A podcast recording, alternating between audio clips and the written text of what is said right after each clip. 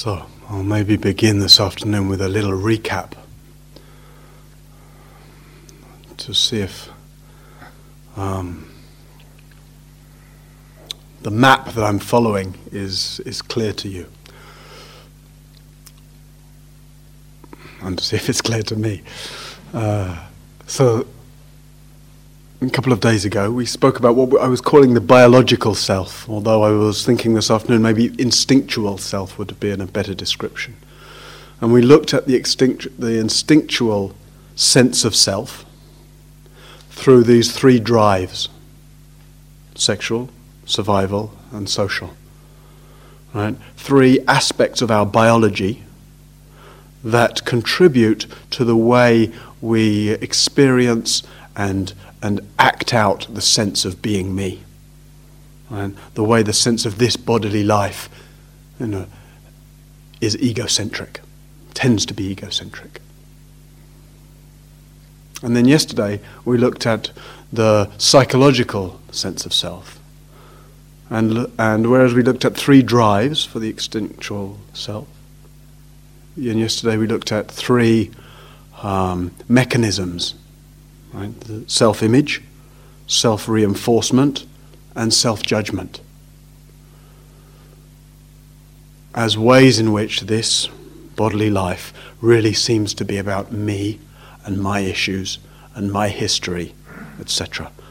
And how the particular I, me, and minus, the particular personalness of things, uh, has such an impact and draws such a lot of attention, obsession, even. And then today I'd like to look at the existential sense of self and through three movements or transformations. The movement from thingness to process, from knowing to loving and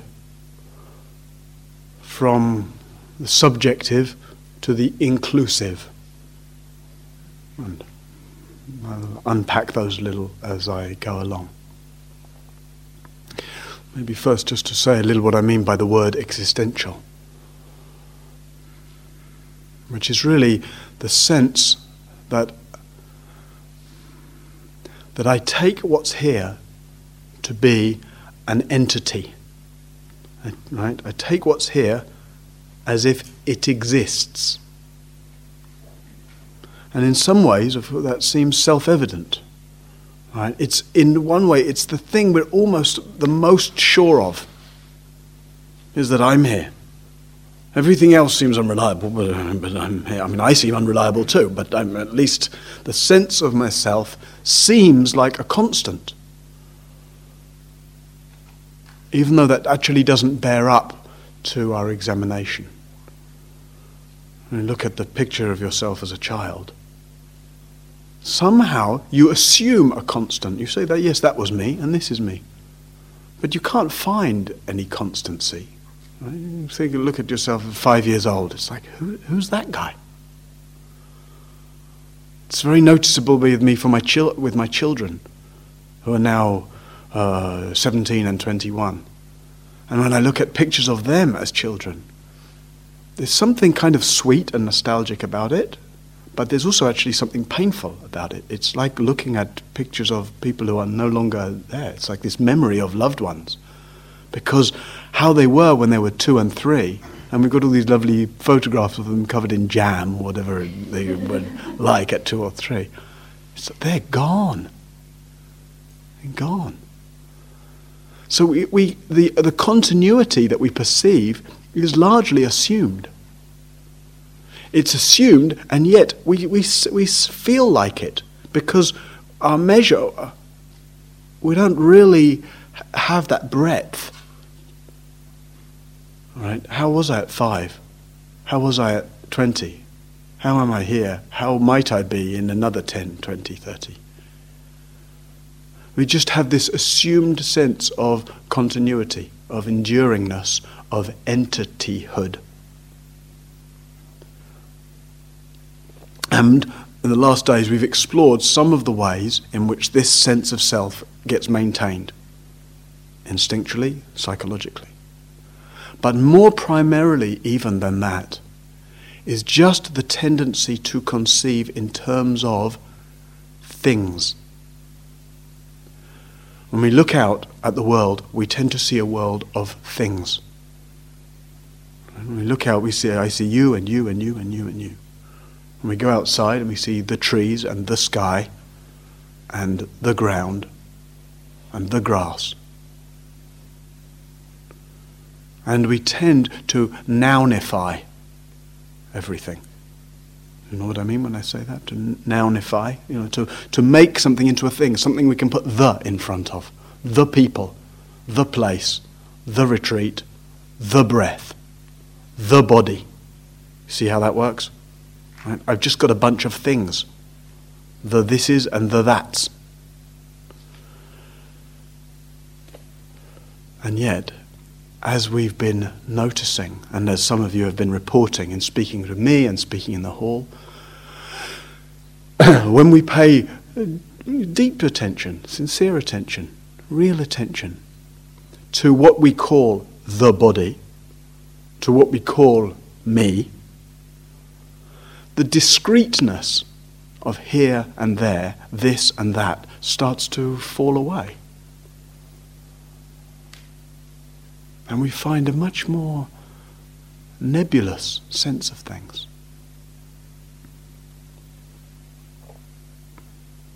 We looked in the previous meditation session at just the elemental nature of this life.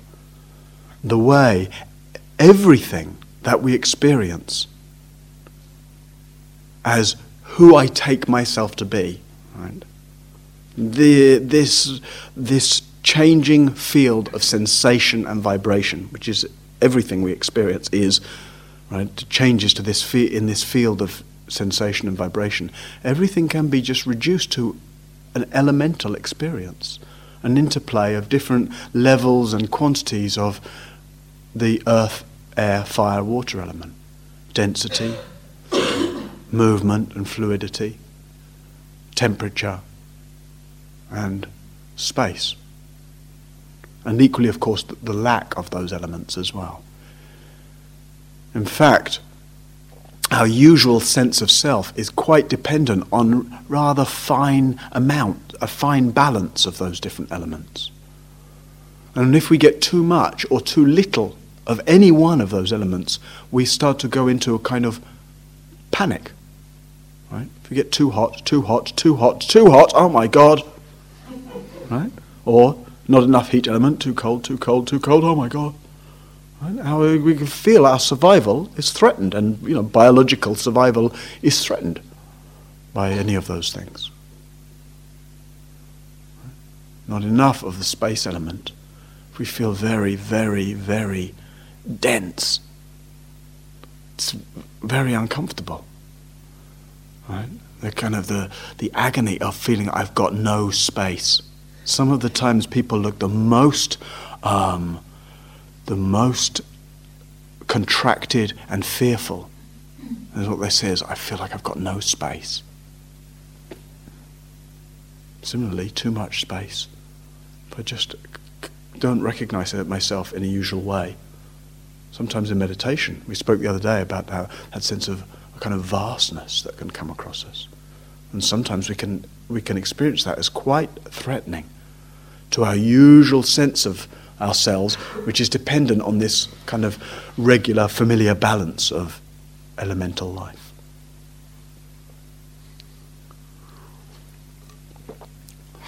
But paying attention in that way, oh, experience as elemental, helps to undo the sense of thingness. The sense that this is um, that this body is a thing. I can't, I, I, if you look over the last few days, have you found one thing in your experience? Have you found anything? Just cast your mind back over the last few days. Can you point now to anything you found? Or have you just found process, movement, change, dance of sensation and vibration? Because if so, that's significant. Significant because it significantly undermines our tendency to relate to this body, this life, and this world as if it's all things. So when I say me, when I say my body, or in this strange Buddhist world where you attempt to be less identified and we say the body, as if it's nothing to do with me, it's just the, the, the body. we may speak and act and move and refer to me and refer to the body, but have we believed that languaging so much that there's actually an existential belief?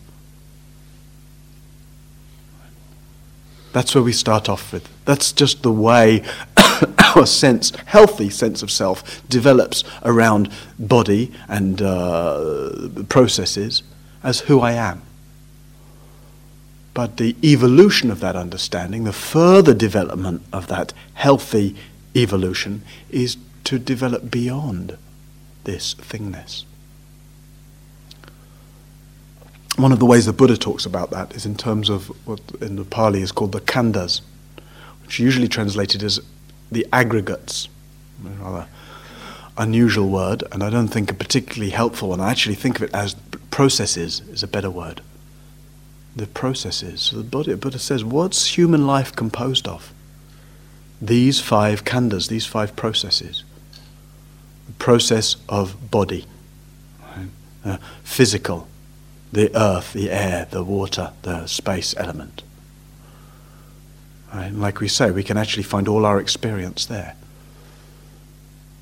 What's this life composed of? Body expressing like this. Affect as well. Second khandha, the second process, the process of affect, right? That experience impacts on us in a certain way. It impacts us pleasantly or unpleasantly, or not one or the other.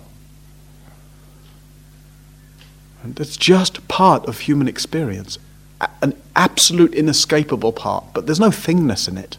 Things are, it's not that there are, there are pleasant things and there are unpleasant things. There's just the process of affect.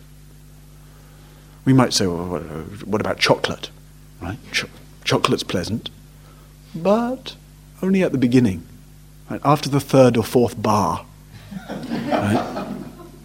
it's not pleasant anymore. Right? Which is important because the, the, the pleasantness isn't inherent. Chocolate isn't a pleasant thing. But this elemental life, the body, knows the, the constant movement of pleasant or unpleasant affect. And of course, what, what might be pleasant affect for one might be unpleasant affect for another. Some of us might find it nice and warm in here, pleasant affect. Some of us might find it uncomfortably stuffy in here, unpleasant affect. Just process. Then there's perception, third of the khandhas, third process, perception. Right? Eyes meeting sights, ears meeting sounds. The perception of life, perceptive experience. The interplay, the way, extraordinary, you know, complex process. When you try to study it, you can't, you can't find all the constituent parts. But the interplay of memory and recognition and sensory contact and object that's able to say, oh, I know you. Oh, this is where I am. Oh, that's a tree. Right? Helpful process, but just that process. Things, what we call things, don't appear as things. They appear as perceptions marked by affect, impacting these elements. Please, if you, if you find anything in what I'm saying, please point it out to me. But otherwise, just let yourself kind of consider and, and sense as we explore. And sense the into anywhere the assumption of thingness arises. And see if you can f- look at whatever appears as a thing and actually see whether it is or not, or whether it's process. Elements, affects, perceptions. States, fourth khandha, states of mind, right? attitudes, the way our response to the various stimuli of life, what we call inner or outer, you know, produce an attitude towards them.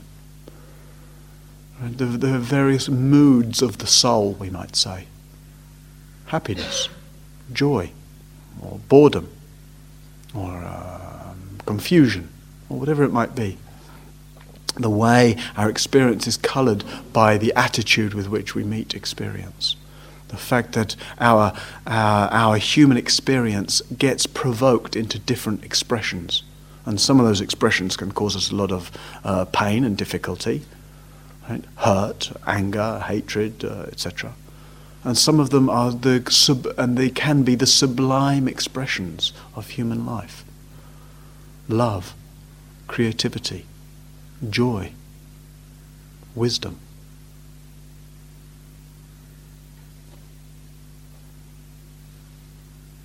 What's missing? Body, affect, perceptions, states of mind.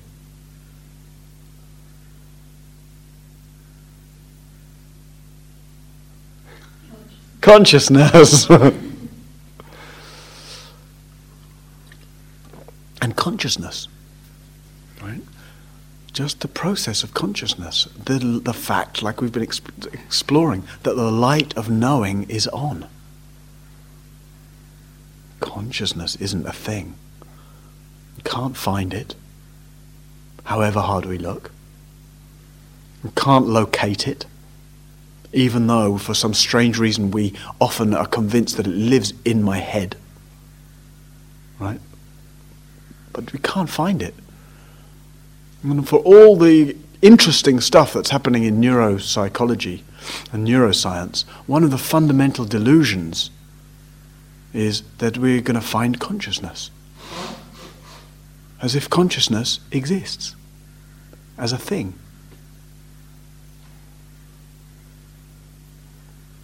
What? A, sorry? It's the only constant. Well, I would be wary of drawing any conclusions.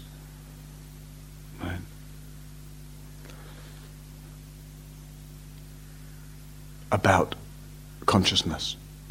But it's, it, the, if, the, if the sense of consciousness is constant, really pay attention to that seeming constancy. There's an, I, would, I would speak about it rather than as a constant, as it's, it's very available. It's always available. I don't know about constancy because I certainly have moments where, where I can't access consciousness as a constant. Deep sleep, for example, general anesthetic, even more than deep sleep. In fact, general anesthetic was a very good uh, rec- help uh, in recognizing how there's still some consciousness left in deep sleep.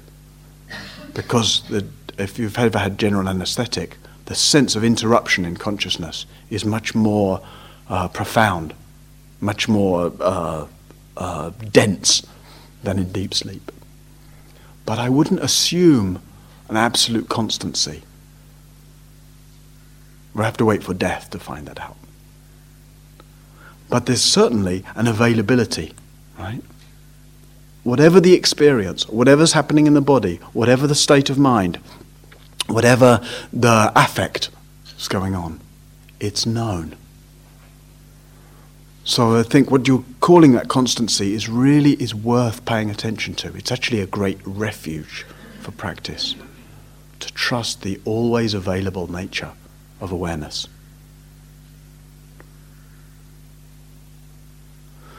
And the way it's spoken about in the when the Buddha talks about the khandhas is as the consciousness actually not as constancy, but arising in conjunction with each experience. So that the, with the body, the perceptive organ, with the perception, with the affect, with the state, the consciousness is there, arises with that which is known. And the reason it's spoken about like that is because can you find sense of consciousness as constant? Can you find consciousness without something that consciousness is knowing?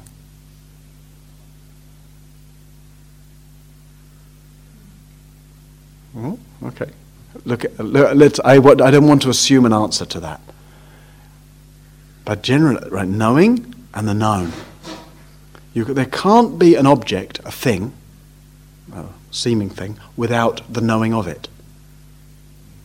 It also seems, at least conventionally, most of the, there can't be the knowing without something that's known.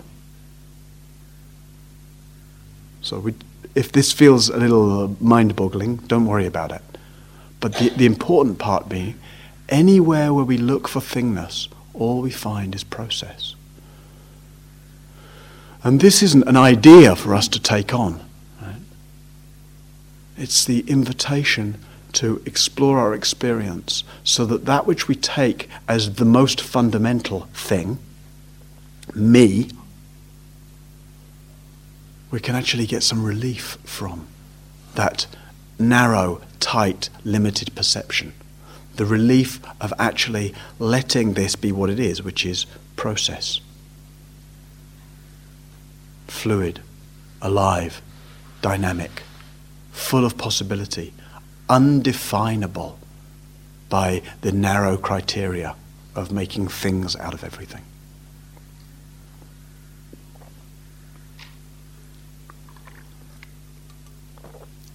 So, thingness, it's a process, undoes that seeming existential certainty that I'm here and I'm a thing.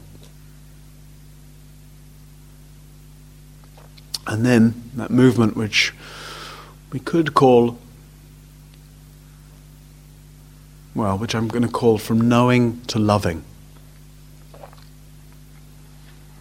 When we speak about knowing in the conventional sense, we look about how we know something, and it's tied to that sense of thingness. The knowing that we do tends to isolate what's known. Right? I look out at you, you look out at me, and you know me. Oh, that's Martin at the front. But the knowing tends to pinpoint the object. Right?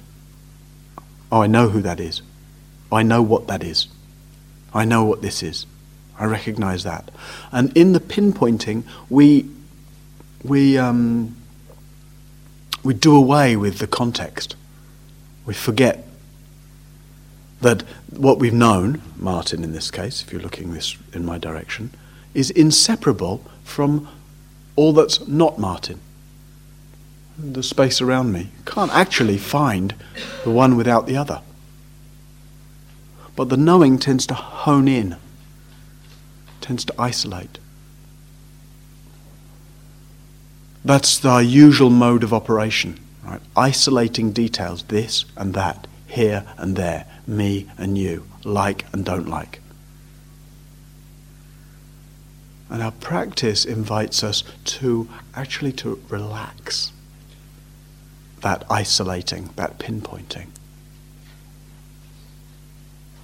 It invites us, rather than knowing in that narrow sense, rather than trying to know what is, and you know yourself how much struggle there can be in this practice of trying to figure it out, trying to know what's happening, trying to squeeze your experience into some description of what's being spoken about in the teachings. We're asked to relax that kind of isolated knowing in a way that we might call loving. We're to relax into allowing what's here, seeing it in a fuller context. the qualities of awareness that we've been mentioning all week, and the encouragement in the way we've been paying attention to our experience to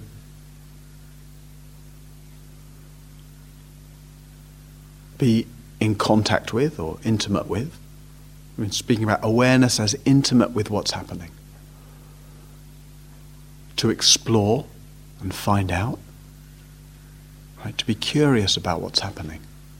And to be gentle and allowing, to care for what's happening. Those qualities of awareness that mm, some of you are familiar with me speaking about as contact, curiosity, and care. Those are the, the, the, the, fundamental qualities of awareness. It knows, it explores, it senses into, it reveals what it knows. And awareness holds what happens gently, caringly. And those qualities, contact, curiosity, and care, actually are pretty good description of love.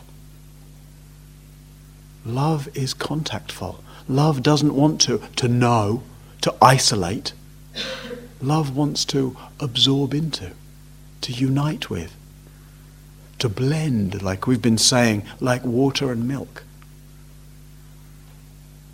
Love wants to be close to what's seen, what's experienced, intimate with. Love wants to find out more. One wants to, oh, love wants to explore. And love allows rather than judges. Love makes room for rather than pinpoints. Love cares.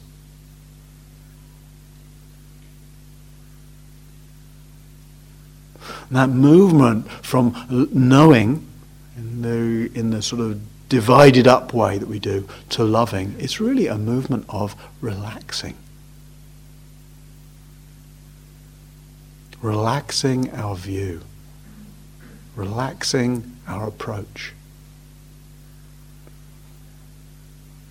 Love, the way we know the experience of love is as a, a, a kind of melting in the heart,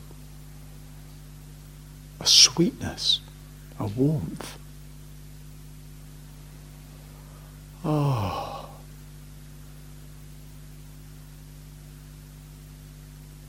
One of my teachers once said, what seemed to me a deceptively simple statement a relaxed body is an awakened body. It like, oh, it seemed simplistic to me, as I say. But increasingly, and in the way that we've been focusing on practice of making it really all about this embodiment, this being in this body, the way we wake up is as a progressive relaxation, a release, a dropping of the burden of our narrowness and our judgment and our, our um, investment in the various things that hijack our attention.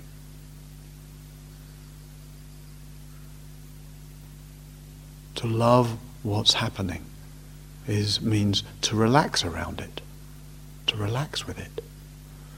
Doesn't mean you have to like it.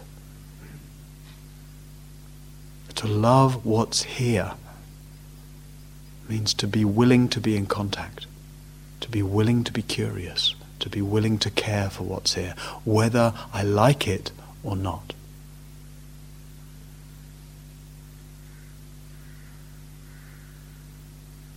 The resolution of the existential self, uh, sense of self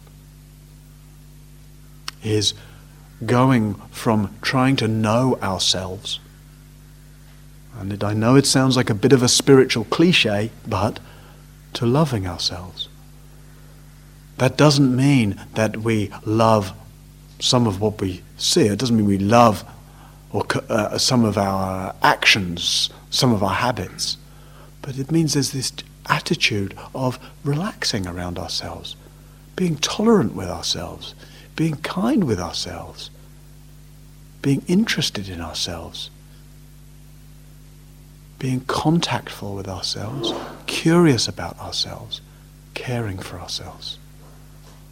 And the irony is that the sense of self that seems to have so much existential um, interest for us in being loved, allowed, made room for, cared for, can relax. The sense of self can relax. Relax means it gets looser, it gets freer, it gets wider. We take it less personally.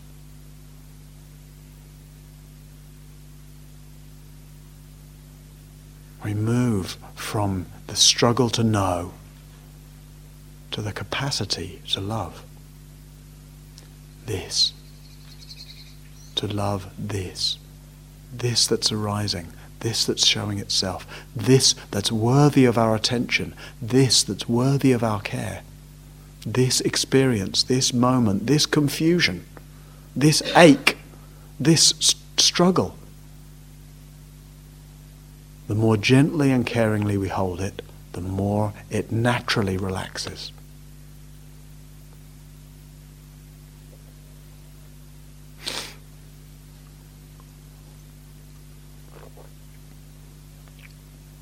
Thingness to process, knowing to loving, subjective to inclusive.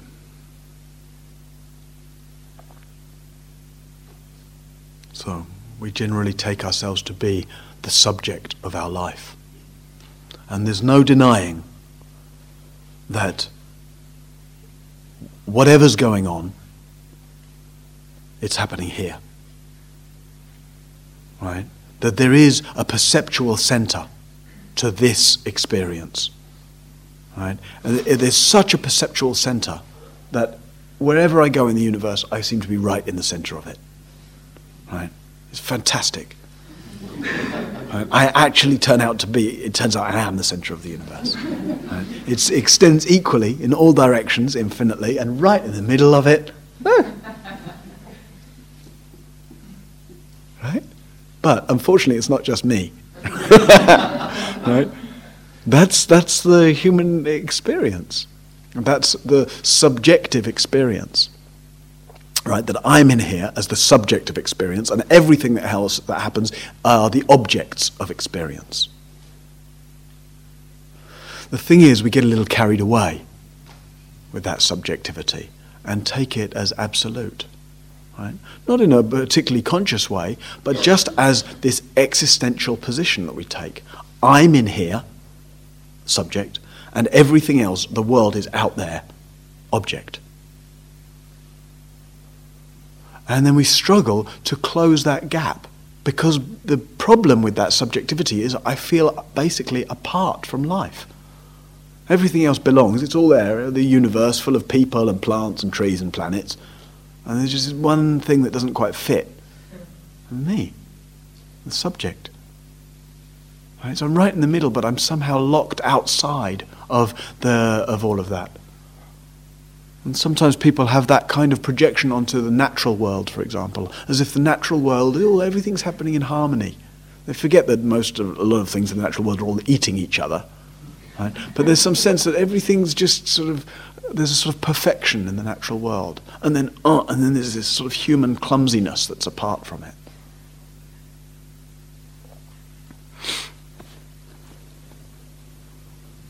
And yet, as we've been exploring in our practice, as we were mentioning earlier, when we actually explore this subjective body, right, this subjectivity, this sense that I'm here and the world is there, we can't find a center to this one. It can be a profoundly uh, shocking, profoundly illuminating practice, actually to just look for the center of yourself. And all you can find is that your attention can keep going in and in and in and in infinitely. The, the, the experience, that which seems to be inner, right, just keeps opening up and opening up and opening up.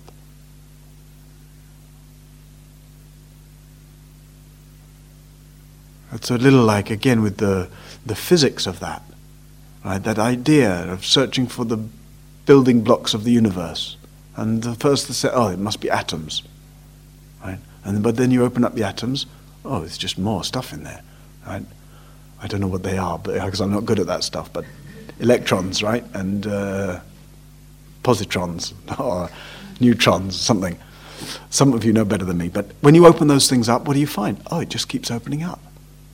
And then we just think we need a bit more powerful microscope, and then we'll find the final thing. Oh no. Things just keep opening up. Subjectivity makes it very hard to understand that. Right? Subjectivity, it works in terms of here and there, this and that. So the idea of infinite openness boggles the subjectivity, boggles the, the, the material sense of self. It's hard enough to have a sense of intimacy, of infinity out there. What do you mean? It just goes on forever? It just keeps opening up? It just keeps opening up. But somehow, that kind of outward reaching infinity is a, somehow a little easier to have a sense of. Maybe because we can just gaze into the night sky and sort of see the infinite reaches of life. But it's the same in the other direction. Outer infinity we tend to call space. An inner infinity we actually call consciousness. But when you go inner, and you open what's there, and you open what's there. You can't find this, uh, this assumed subjectivity turns out to have no center and no edge. When we sit here in meditation doing this simple practice, being in the body, noticing breathing, and just paying attention. And this simple practice starts to undo our sense of thingness because all we find is process. It starts to undo our reliance on knowing because we find it so reductive. And it opens us to the possibility of loving, which frees things up. And it undoes our sense of subjectivity. Because we can't find a center to this one I call me.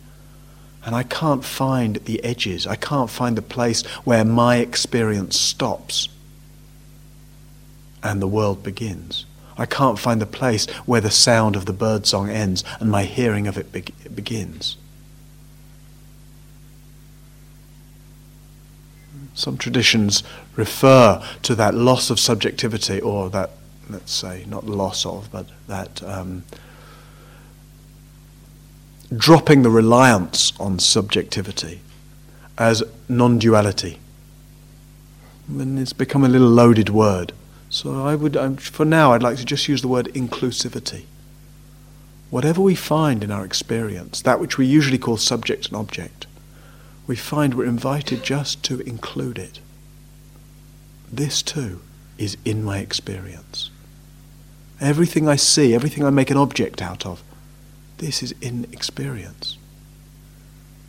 This person is here in experience. This sight is here in experience. This idea is here in experience.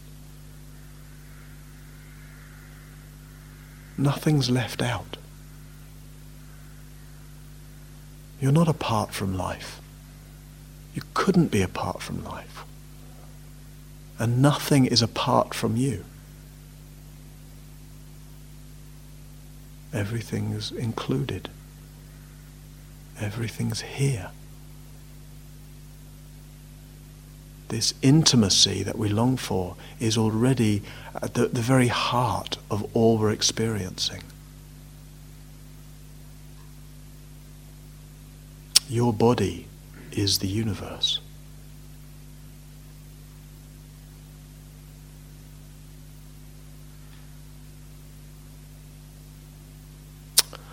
So let it in, friends. Let it all in.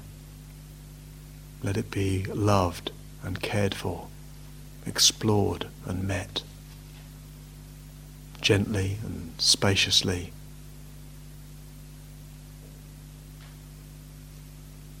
It's all available.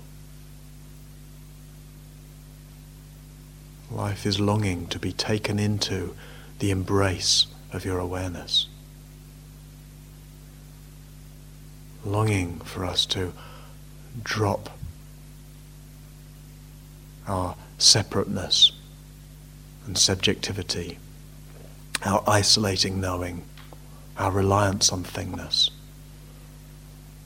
and to drop into the embrace in which we're at home with everything else.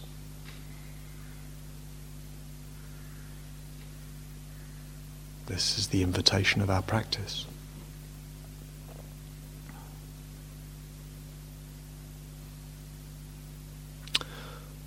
So there's about half an hour before supper to hang out in the intimacy with things, sitting, walking, reflecting, in whatever way seems suitable or appropriate to you. Thank you.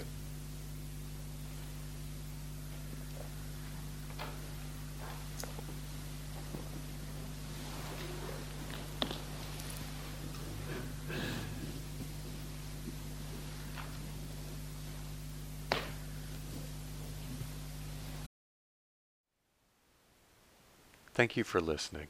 To learn how you can support the teachers and Dharma Seed, please visit dharmaseed.org slash donate.